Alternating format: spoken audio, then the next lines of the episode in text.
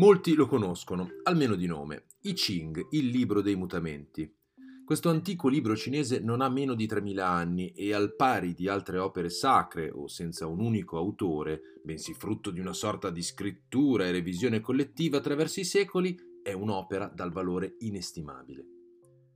È un libro che è stato utilizzato nei secoli da più dinastie come guida al pari del migliore tra i migliori consiglieri. E questo perché, fin dalla sua genesi, e così anche ora nell'edizione in commercio, è possibile porre delle domande al libro e ottenere delle risposte. Esattamente. Questo libro risponde alle tue domande. Non ti chiama per nome, non ti parla dell'uomo o della donna della tua vita che incontrerai martedì, ma non per questo è vago o poco prescrittivo. Anzi, questo libro ti dice con grande chiarezza, per esempio, quando agire o quando non fare assolutamente nulla, e lo fa rispondendo con una precisione che è più che comprensibile, a meno di non avere alcuna confidenza con un linguaggio che è necessariamente metaforico. È a tutti gli effetti una forma di bibliomanzia, con la particolarità che il libro è strutturato appositamente per risponderti con formule, indicazioni, consigli. Non esiste un intermediario, un sacerdote, un veggente. Tu che chiedi sei solo con il libro, la tua domanda e, questa è una differenza sostanziale, 3 monete. Mi avventuro allora subito negli aspetti pragmatici di questa esperienza per ritornare poi ad alcuni concetti che peraltro riporterò principalmente per mezzo di Carl Gustav Jung, che dei Ching scrisse nel 1949 una meravigliosa prefazione. Dicevamo, le tre monete servono a pescare, e questo termine ritornerà spesso in questo podcast e nel mio libro, anche Gesù era un ottimo pescatore. Le 3 monete servono a pescare la risposta giusta, che quindi è sì scelta a caso, dove questa espressione a caso non significa quello che significa normalmente, ma è invece oggetto di studio e riflessione. E anche qui Jung, con i suoi studi sulla sincronicità, avrebbe qualcosa da aggiungere, ma ora procediamo, perché questo è un argomento dove si potrebbe aprire una parentesi ogni 2 parole. Tra poco ti mostrerò il funzionamento di questo libro, che è del resto abbastanza facile, ma prima voglio spendere 2 parole sulle domande che, come ho appreso nei miei ultimi anni di studio sulle arti divinatorie, rappresentano sempre il momento più importante e magico, e non per un qualche principio morale o filosofico, bensì proprio per un fatto pratico. La domanda è una scelta di direzione, perché stabilisce l'oggetto, e di intensità, perché stabilisce, per esempio, l'importanza. Osserva questa domanda. Come posso trovare una persona che mi ami davvero? Pensaci bene, in una giornata qualsiasi, mentre la Terra rotola per l'universo e chiunque potrebbe dedicarsi a strabilianti attività, pensieri, iniziative, chi pone questa domanda sceglie di concentrarsi sulla propria mancanza, su un desiderio che pare essere stato frustrato a lungo, su una prospettiva, essere amati e non prima di tutto amare, che è assolutamente soggettiva e arbitraria.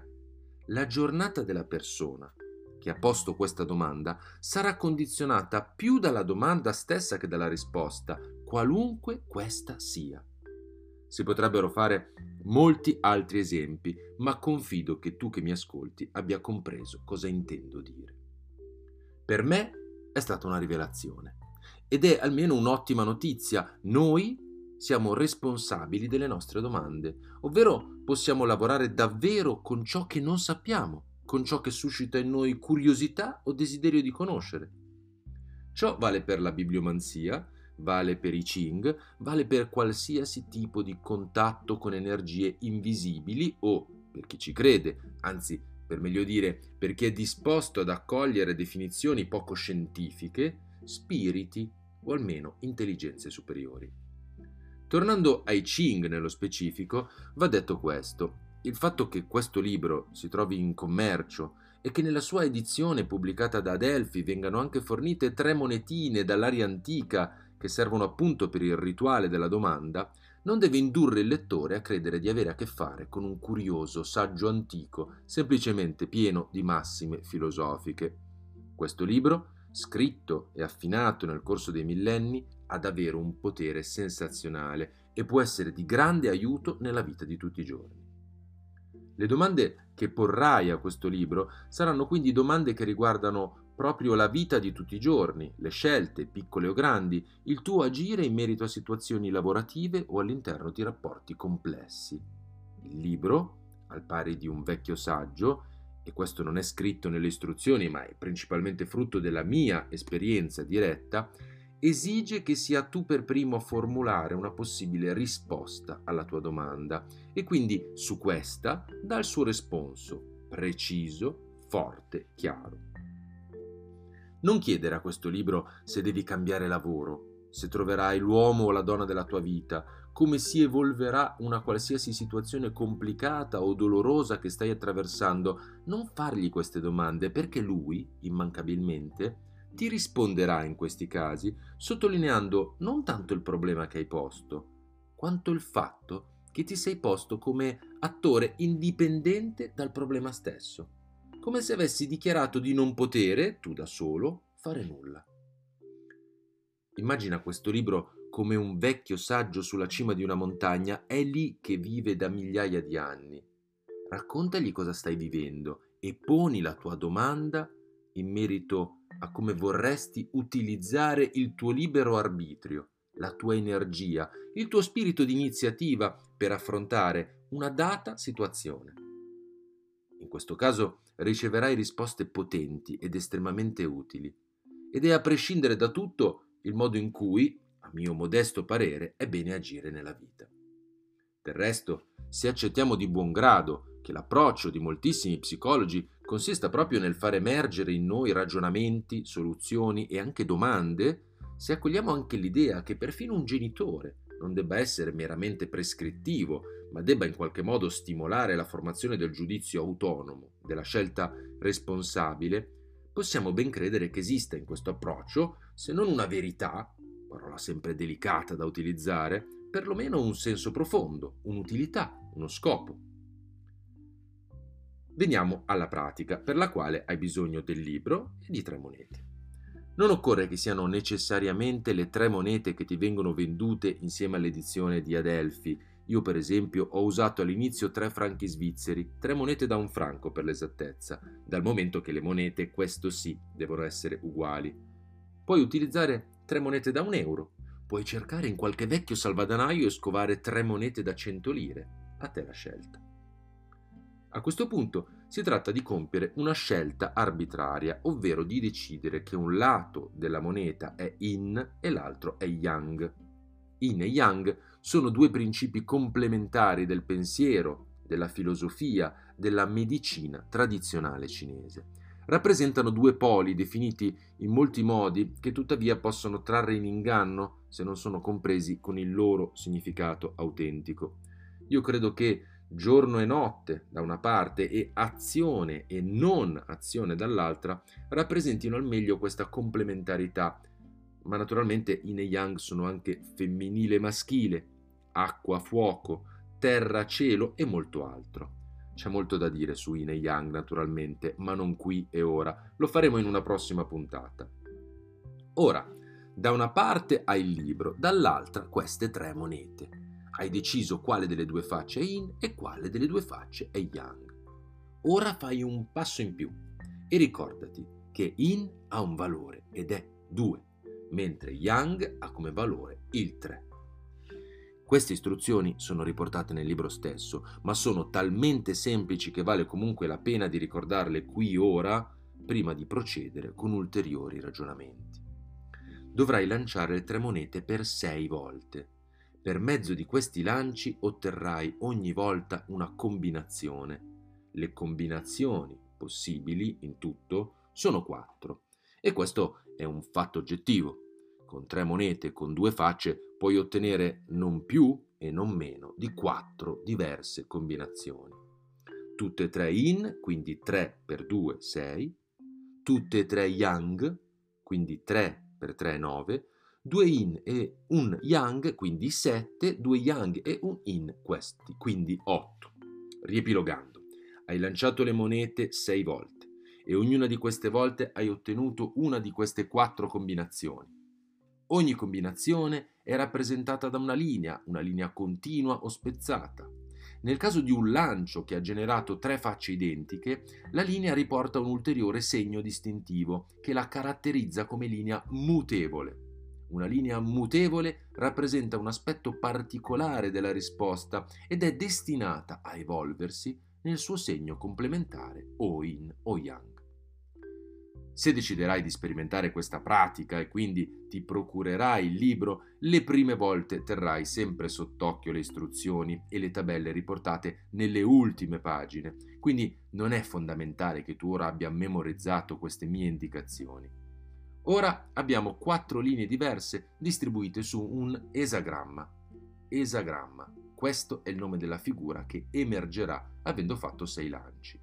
Il numero di possibili combinazioni tra 4 possibili linee diverse all'interno di un esagramma è 64. E 64 è infatti il numero di responsi, ovvero proprio di risposte, contenuti nel libro dei Qing.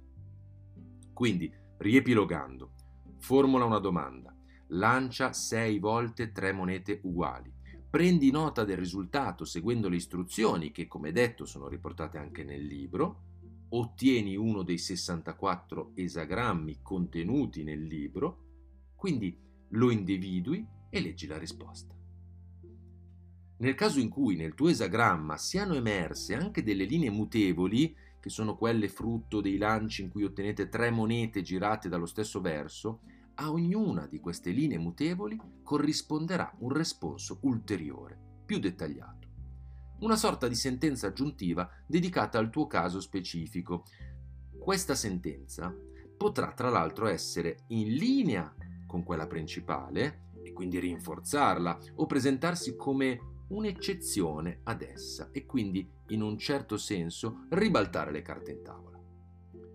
Dopo aver letto per intero quindi la tua risposta, tanto quella principale quanto le linee mutevoli, se queste sono emerse attraverso i vostri lanci, puoi riflettere sulla risposta, riflettere o meditare, perché la risposta ha una forma metaforica, oracolare, richiede un'interpretazione che all'inizio della pratica può risultare difficile, ma che col tempo diventa spontanea, un gioco immediato di immaginazione. Il linguaggio metaforico, simbolico, la parabola istruttiva è del resto una forma di linguaggio. È un linguaggio profondo, evocativo, ricco di sfaccettature. Si arriverà persino a poterlo parlare, così come fanno del resto quei grandi saggi e maestri che rispondono attraverso le storie.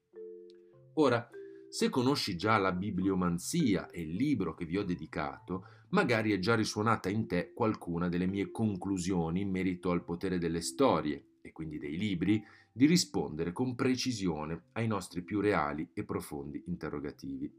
Del resto, l'uso del libro dei Qing mi è stato molto utile nella definizione di un rituale differente, ma analogo, che è quello che appunto descrivo nel libro dedicato alla bibliomanzia.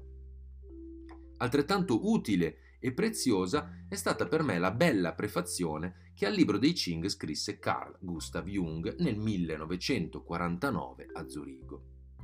Egli scrive in merito a questo libro che gli aspetti oscuri sono tanti e tali che tra gli studiosi occidentali si è diffusa la tendenza a liquidare quest'opera come una raccolta di formule magiche, per alcuni troppo astrusa per essere intelligibile, per altri priva di qualsiasi valore. In questo modo Jung fotografa una situazione che potrebbe essere tranquillamente quella di oggi e questo è il punto di partenza per i suoi ragionamenti. Scrive infatti: la nostra scienza si basa sul principio di causalità e la causalità è considerata verità assiomatica. Qui ci avviciniamo a un punto chiave perché solo rinunciando al principio di causalità come assioma ci si può addentrare non solo nel libro dei Qing, ma anche in molte altre esperienze o fenomeni che alcuni definiscono sovrannaturali, altri esoterici, o che comunque vengono collocati in un campo non di pertinenza della scienza. Ed è qui che Jung alza la mano e dice: ciò che la critica della ragion pura di Kant non ha potuto fare, lo sta facendo la fisica moderna. Vi ricordo sempre che siamo nel 1949. Ora sappiamo che quelle che noi chiamiamo leggi di natura non sono altro che verità statistiche, costrette perciò ad ammettere delle eccezioni. Queste sono le premesse fondamentali per un uso corretto del libro dei mutamenti, dal momento che quando poni una domanda, il momento in cui la poni determina le condizioni particolari, importanti e determinanti della risposta. Immagina di essere un marinaio in mezzo all'oceano e di dire: voglio andare a nord e questa è la mia domanda. Da che parte soffia il vento e con che forza? La risposta che otterrà il marinaio varierà in continuazione, non perché falsa o relativa, bensì perché la realtà è un continuo divenire, un continuo mutare. Ed esistono sì venti più forti e stabili, così come capita di andare a nord con il vento che soffia verso nord, ma esiste una miriade di altre situazioni in cui dobbiamo o scegliamo in qualche modo una direzione che ci richiede di confrontarci con forze complesse, varie, a volte in contrasto tra loro. Invito l'ascoltatore a leggere per intero la bella prefazione di Jung, che prende poi una forma molto particolare. Jung chiede ai Ching, quindi pone una domanda al libro stesso, gli chiede il suo giudizio sulla situazione attuale e sulla sua intenzione di presentarlo alla coscienza occidentale. Un po' come se chiedesse al libro stesso di scriversi da solo la prefazione. Quindi riporta la risposta del libro commentandola. Infine conclude con parole che prendo in prestito per definire la mia idea di bibliomanzia, così come ne parlo nel mio libro. Li Ching non si fa avanti con dimostrazioni e risultati, non fa l'imbonitore di se stesso né è facile avvicinarglisi. Quasi fosse una parte della natura aspetta di essere scoperto. Non offre né fatti né potere, ma per chi desidera conoscere se stesso e per chi ami la saggezza, se mai questa esiste, sembra essere il libro giusto. Per molti mesi ho utilizzato questo libro per porgli domande di ogni tipo, sulle scelte di ogni giorno. Tuttora mi capita di rivolgermi a lui, se non lo faccio, o non lo faccio più con quel trasporto che a un certo punto mi aveva condotto a una vera e propria ossessione, è perché da una parte ho interiorizzato i principi e i concetti che sono alla base del libro, e mi piace soffermarmi su di essi quando sono colto da una domanda senza esigere risposte troppo specifiche. Dall'altra ho appreso come sia connaturato a questo libro lo scopo di perpetuare se stesso e la società che infatti ha sostenuto per migliaia di anni. Il libro dei mutamenti non è infatti il libro che celebra il cambiamento così come lo concepisce, a volte con un eccesso di edonismo, la civiltà moderna occidentale. Non è il libro per diventare ricchi, per fare fortuna, per accedere a un livello sociale più alto. Tutto il contrario. Il libro dei mutamenti ci parla dei continui mutamenti ciclici di una realtà che è sempre uguale a se stessa, così come l'onda che si allunga sulla spiaggia è destinata a ritirarsi e non a conquistare la terra. Ad oggi sono fermamente convinto che questo libro sia il più straordinario strumento per ottenere consiglio in merito a una situazione che si desidera mantenere in uno stato di equilibrio. Per i cambiamenti radicali, bruschi, quelli che possono stravolgere la vita, mandare all'aria un matrimonio, farsi licenziare, scappare, esistono altri strumenti, altre pratiche. E ne parleremo nel terzo episodio di questo podcast dedicato ai tarocchi. Anche sui tarocchi le conoscenze note e diffuse sono spesso sommarie e ricche di pregiudizi. Del resto, la cultura e la scienza che ha tramandato queste conoscenze è e rimane sempre quella ufficiale. Quasi sempre. Per fare un esempio, conosciamo la bibliomanzia grazie alle scomuniche della Chiesa, che si sono ripetute nei secoli verso chi la praticava, non certo attraverso i trattati di chi magari la coltivava in segreto. Per quello che riguarda i Qing, il caso è un po' diverso. Il libro è stato popolare in Cina fino all'avvento di Mao, che ne proibì l'uso, e questo fatto va compreso a prescindere da qualsiasi analisi ideologica, peraltro facilmente intuibile. Qui è interessante comprendere come la condanna di questo libro ne riconoscesse di fatto il valore come strumento per perpetuare una società senza cambiarla, senza modificarne davvero gli equilibri di potere. In Occidente il libro I Ching è diventato popolare grazie alla traduzione di Richard Wilhelm del 1924, sebbene esista una precedente traduzione ben più antica del 1697. Il suo uso in Occidente, che è poi lo stesso uso che io promuovo e consiglio, è legato all'individuo, alla formazione di sé, alla costruzione di un proprio equilibrio. Perché se è vero che la storia ha avuto inevitabili rivoluzioni, e se è vero che anche nella vita dell'uomo a volte capita o è necessaria una rivoluzione, è altrettanto vero che l'equilibrio interiore è un grande alleato della gioia, del benessere, delle relazioni. E questo equilibrio interiore è un baricentro collocato a una profondità tale da poter accogliere sopra di sé la tempesta. Ma al netto di queste considerazioni sull'uso spirituale dei Ching, l'aspetto sorprendente, che poi è comune alla bibliomanzia, riguarda l'estrema praticità per la vita di tutti i giorni. Del resto sono fermamente convinto che la vita stessa di una qualsiasi giornata sia la forma più sublime di pratica spirituale che possiamo coltivare in ogni momento. Ancor prima di raccoglierci in preghiera, di meditare, di riflettere, possiamo immergerci nella nostra vita, respirarla a fondo, senza delegare al futuro i nostri traguardi, senza utilizzare il passato come un mezzo per autenticare il nostro valore, senza nemmeno compiacerci del nostro presente o della nostra presenza mentale.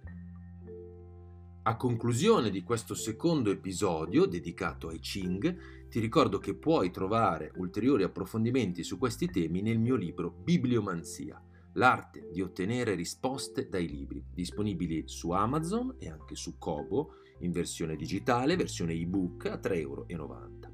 Il libro contiene il racconto delle mie ricerche tra medium, veggenti, maghi, lettori di tarocchi e sensitivi ed è allo stesso tempo un moderno trattato sulla bibliomanzia, con indicazioni precise e facili per porre domande ai libri, a qualsiasi libro, e ottenere risposta.